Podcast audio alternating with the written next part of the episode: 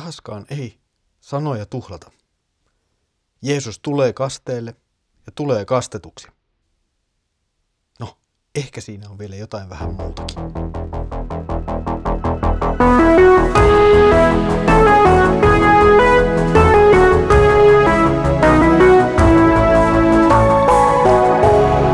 Kirjoitusten pauloissa. Tervehdys taas. On aika kirjoitusten pauloissa Raamattu podcastille. Mukava, että olet taas mukana. Minä olen Mikko. Edellisellä kerralla päädymme tavallaan jonkinlaiseen odotukseen. Johannes on saapunut näyttämölle. Hän on alkanut kastaa ihmisiä ja nyt odotetaan, odotetaan sitä, jonka vuoksi Johannes tuli. Odotetaan siis Jeesuksen saapumista. Ja tänään, tänään Jeesus saapuu. Hän astuu näyttämölle ja tulee Johanneksen kastamaksi. Luemme Markuksen evankelmista sen ensimmäisen luvun jakeesta 9 jakeeseen 11. Niinä päivinä Jeesus tuli Galilean Nasaretista ja Johannes kastoi hänet Jordanissa. Vedestä noustessaan Jeesus näki, kuinka taivaat aukenivat ja henki laskeutui häneen kyyhkysen tavoin. Ja taivaasta kuului ääni, sinä olet minun rakas poikani, sinuun minä olen mieltynyt. No, ei tuhlaa Markus sanoja tässäkään kohtaa. Jeesuksen kasteen esitys, kertomus siitä on hyvin lyhyt ja hyvin tiivis. Kuten jo aikaisemmin huomasimme, Markus ei puhu mitään Jeesuksen syntymästä tai lapsuudesta. Hän keskittyy ja tiivistää kertomuksensa. Nyt vähän kuin yllättäen Jeesus astuu näyttämälle. Johannes on toki kutsunut ihmisiä tunnustamaan syntynsä, ottamaan kasteen syntien anteeksi saamiseksi ja julistanut, että luvattu pelastaja, luvattu Messias on tulossa. Nyt, nyt kuitenkin sitten ilmestyy Jeesus. Hän tulee juuri oikeaan aikaan. Markus itse asiassa käyttää ilmaisua, jolla hän esittelee kaikki keskeiset henkilöt evankeliumissaan. Niinä päivinä tuli Jeesus. Ilmaisu, jossa kerrotaan, että Aa, nyt kertomukseen tulee uusi merkittävä henkilö mukaan. Mutta tässä esittelyssä on toki vielä paljon suurempi viesti. Nyt tapahtuu jotain merkittävää myös Jumalan suunnitelmassa. Jumalan pelastussuunnitelma, joku tärkeä osa, tulee esiin. Ja tässä toki se tärkeä osa on Jeesuksen tuleminen Johanneksen kasteelle. Johannes on julistanut, että hänen jälkeensä tulee henkilö, joka kastaa pyhällä hengellä. Ja tässä se nyt on. Se henkilö, josta Johannes on puhunut, se on Johanneksen edessä. Siinä hän on. Markus ei käytä aikaansa ja papyrustaan kertomalla Jeesuksen ja Johanneksen keskusteluista sen enempää. Jeesus tulee paikalle ja hän tulee kastetuksi. Kasteena toimii Johannes Kastea. Tämä ei tarkoita kuitenkaan, että asia olisi jotenkin vähäpätöinen tai vähän merkityksellinen. Päinvastoin, Markuksen evankeliumin sisällössä tässä suuressa kertomuksessa sekä Johannes Kasteella että tietenkin Jeesuksella itsellään on hyvin keskeinen merkitys. Ja tähän viittaavat ja tästä viestivät myös Jeesuksen kasteen rinnalla tapahtuneet asiat. Jeesus nousee kastevedestä Jordanista ja silloin hän näkee taivaan repeytyvän. Ei ihan jokapäiväinen tapahtuma. Ja Markuksen evankeliumi itse asiassa mainitsee taivaan repeämisen myös myöhemmin. Silloin kysymyksessä on toisenlainen repeäminen. Nimittäin silloin on kysymys temppelin suuren verhon, paksun verhon repeämisestä ylhäältä alas. Nämä kaksi tapahtumaa ovat mielenkiintoisella tavalla liitoksissa toisiinsa. Niissä on molemmissa kysymys siitä, että Jumala tulee kansansa luo pelastamaan sen. Kun Jeesus näkee taivaan aukeavan, tai kun tuo temppelin esirippu repeää kahtia, niin molemmissa on kysymys siitä, että Jumala tulee kansansa luo. Profeetta Jesajan kirjassa profeetta valittaa kansan kurjaa tilaa ja toteaa, nyt olemme kuin et koskaan olisi meitä hallinnut, kuin ei meitä koskaan olisi pyhitetty sinun nimelläsi. Kumpa jo repäisit halki taivaan, astuisit alas ja panisit vuoret järisemään. Profeetta kaipaa ja itkee pelastajaa kansan keskuuteen.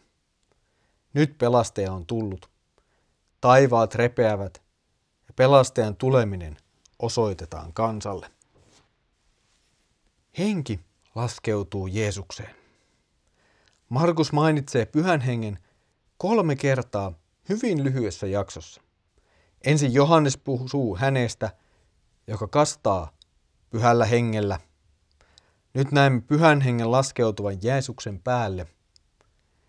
Kolmas pyhän hengen ilmestyminen kertomukseen tapahtuu pihan Jeesuksen kasteen jälkeen ja sitä tarkastelemme sitten yhdessä vähän myöhemmin.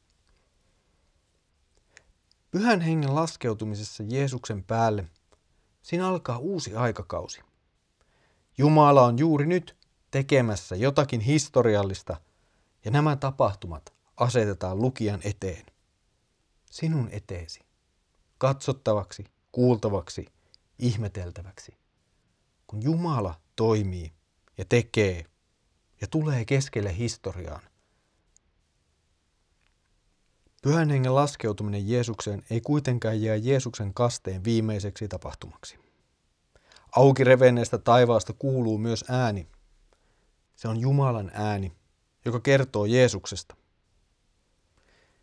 Evankeliumi alkoi otsikolla, joka kertoo kirjan olevan Jumalan pojan evankeliumi. Nyt Jumalan taivaasta kuuluu ääni, jossa Jumala itse puhuu ja sanoo, tässä on se Jumalan poika. Sanoilla tämä on minun poikani on jälleen kerran vanha testamentin tausta. Hyvin syvä sellainen. Vanhassa testamentissa keskeisesti Jumalan pojaksi kutsutaan Israelin kansaa ja toisaalta Daavidin jälkeläisenä tulevaa kuningasta. Jeesus ottaa nämä molemmat roolit. Hän on meidän puolestamme uusi ja täydellinen Israel. Hän täyttää sen, mitä Jumalan oma valittu kansa Israel ei täyttänyt. Hän on myös se Daavidin luvattu jälkeläinen, Israelin kuningas, voideltu, Messias, Kristus. No, tulee aika paljon sellaista raamatun termistöä ja raamatun ajatusta, mutta ei kompastuta siihen. Muistetaan vain se, että tässä on kysymys suuresti raamatun lupauksista, siitä, että Jumala jo vuosisatoja aikaisemmin on ilmoittanut ja kertonut, että hän tulee ja pelastaa ihmiset. Hän pelastaa ihmiset synnin tuomalta rangaistukselta ja vapauttaa heidät tuomiosta aina ihan kaikkiseen elämään asti.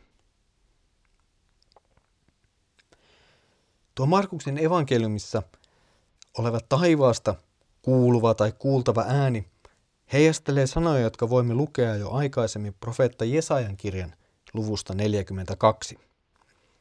Katso, minun palvelijani, jolle minä annan voiman, minun valittuni, johon olen mieltynyt. Henkeni olen laskenut hänen ylleen. Hän tuo oikeuden kansojen keskuuteen. Ehkä emme aina jaksa antaa ihan riittävästi arvoa sille kertomukselle ja teologiselle taidolle, jolla evankeliumikirjat on kirjoitettu. Tässä näkyy jälleen kerran hyvin se, miten Markus rakentaa kertomusta ja liittää sen vanhan testamentin lupauksiin. Nyt ollaan ihan kertomuksen alussa, mutta taivaasta kuuluva ääni liittää sen kertomuksen loppuun. Jesajan kirjan jakso puhuu jo Herran kärsivästä palvelijasta. Markus kertoo meille, että nyt on tullut pelastaja, uusi Israel, Israelin luvattu kuningas, joka on myös kärsivä ihmisten syntien tähden. No, tässä on nyt ehkä jälleen paljon tätä hankalaa perikristillistä termistöä ja ajattelua ja paljon viitteitä vanhaan testamenttiin. Mutta ei se haittaa. Kyllä nämä tästä aukeavat vähitellen ja mitä enemmän jaksamme raamutun äärellä olla, sitä tutumpia niistä meille tulee. Markus vetää meidän huomiomme siihen, että Jumalan lupaukset toteutuvat. Hän on luvannut pelastajan, joka pelastaa ihmiset synnin tuomalta tuomiolta. Ja nyt tuo pelastaja on edessämme. Toki sitten tähän lyhyen tekstipätkään sisältyy myös yksi vähän semmoinen mieltä askarruttava kysymys. Sanotaan nyt vaikka näin. Jeesus oli synnitön. Ja Johannes julistaa kastetta syntien anteeksi antamiseksi. Niin miten nämä voivat nyt sattua yhteen? Miksi ihmeessä Jeesus, joka oli synnityn, menee kasteelle syntien anteeksi saamiseksi? No, me emme ehkä ole ihan ensimmäisiä maailman historian ihmisiä, jotka tätä kysymystä kysyy. Niitä on kyllä kysytty jo paljon meitä ennen ja toki myös vastauksia on annettu. Tehdäänpä tässä kohtaa taas hyppy tuonne historiaan ja kuunnellaan kappadokialaisen piispan sanoja neljänneltä vuosisadalta. Gregorios Nasiansialainen tai Gregorios teologi, joksi häntä myös kutsutaan, kirjoitti neljännellä vuosisadalla. Hänet kastettiin ihmisenä, mutta hän sovitti synnit Jumalana. Hän ei tarvinnut puhdistamistekoa. Hänen tarkoituksensa oli pyhittää vesi. Nämä muinaiset sanat kuvaavat hyvin sitä, mistä Jeesuksen kasteessa oli kysymys. Jeesus ottaa ihmisen paikan, vaikka onkin edelleen Jumala. Hän kuulee Johanneksen kutsun kasteelle ja menee sinne. Hän täyttää Jumalan kutsun meidän puolestamme ja kutsuu toki meitä tekemään samoin. Tosi israelilainen tulee ja toteuttaa Jumalan tahdon. Toisaalta samalla Jeesus ottaa myös syntisen ihmisen paikan. Hän ei itse syntiä tehnyt, mutta tuli synniksi meidän tähtemme. Syntinen ihminen, siis minä ja sinä, me saamme uuden toivon. Jeesus ottaa meidän paikkamme syntisenä, vaikka onkin syytön ja synnitön. Ja juuri siksi, juuri siksi hän voi meidät pelastaa. Juuri siksi hänen kasteensa puhdistaa veden, johon meidätkin saadaan kasteessamme liittää.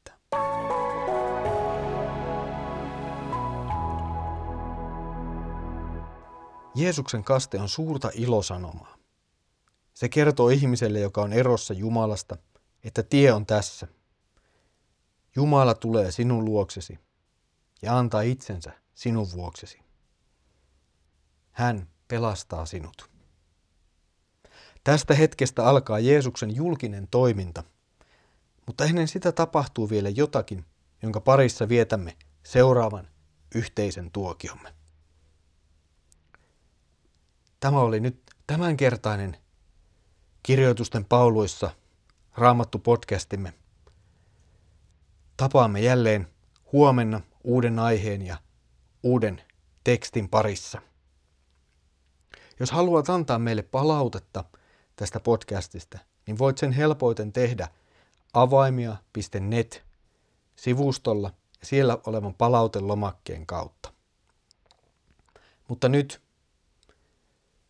Herramme Jeesuksen Kristuksen armo, Isä Jumalan rakkaus ja Pyhän Hengen osallisuus olkoon sinun kanssasi.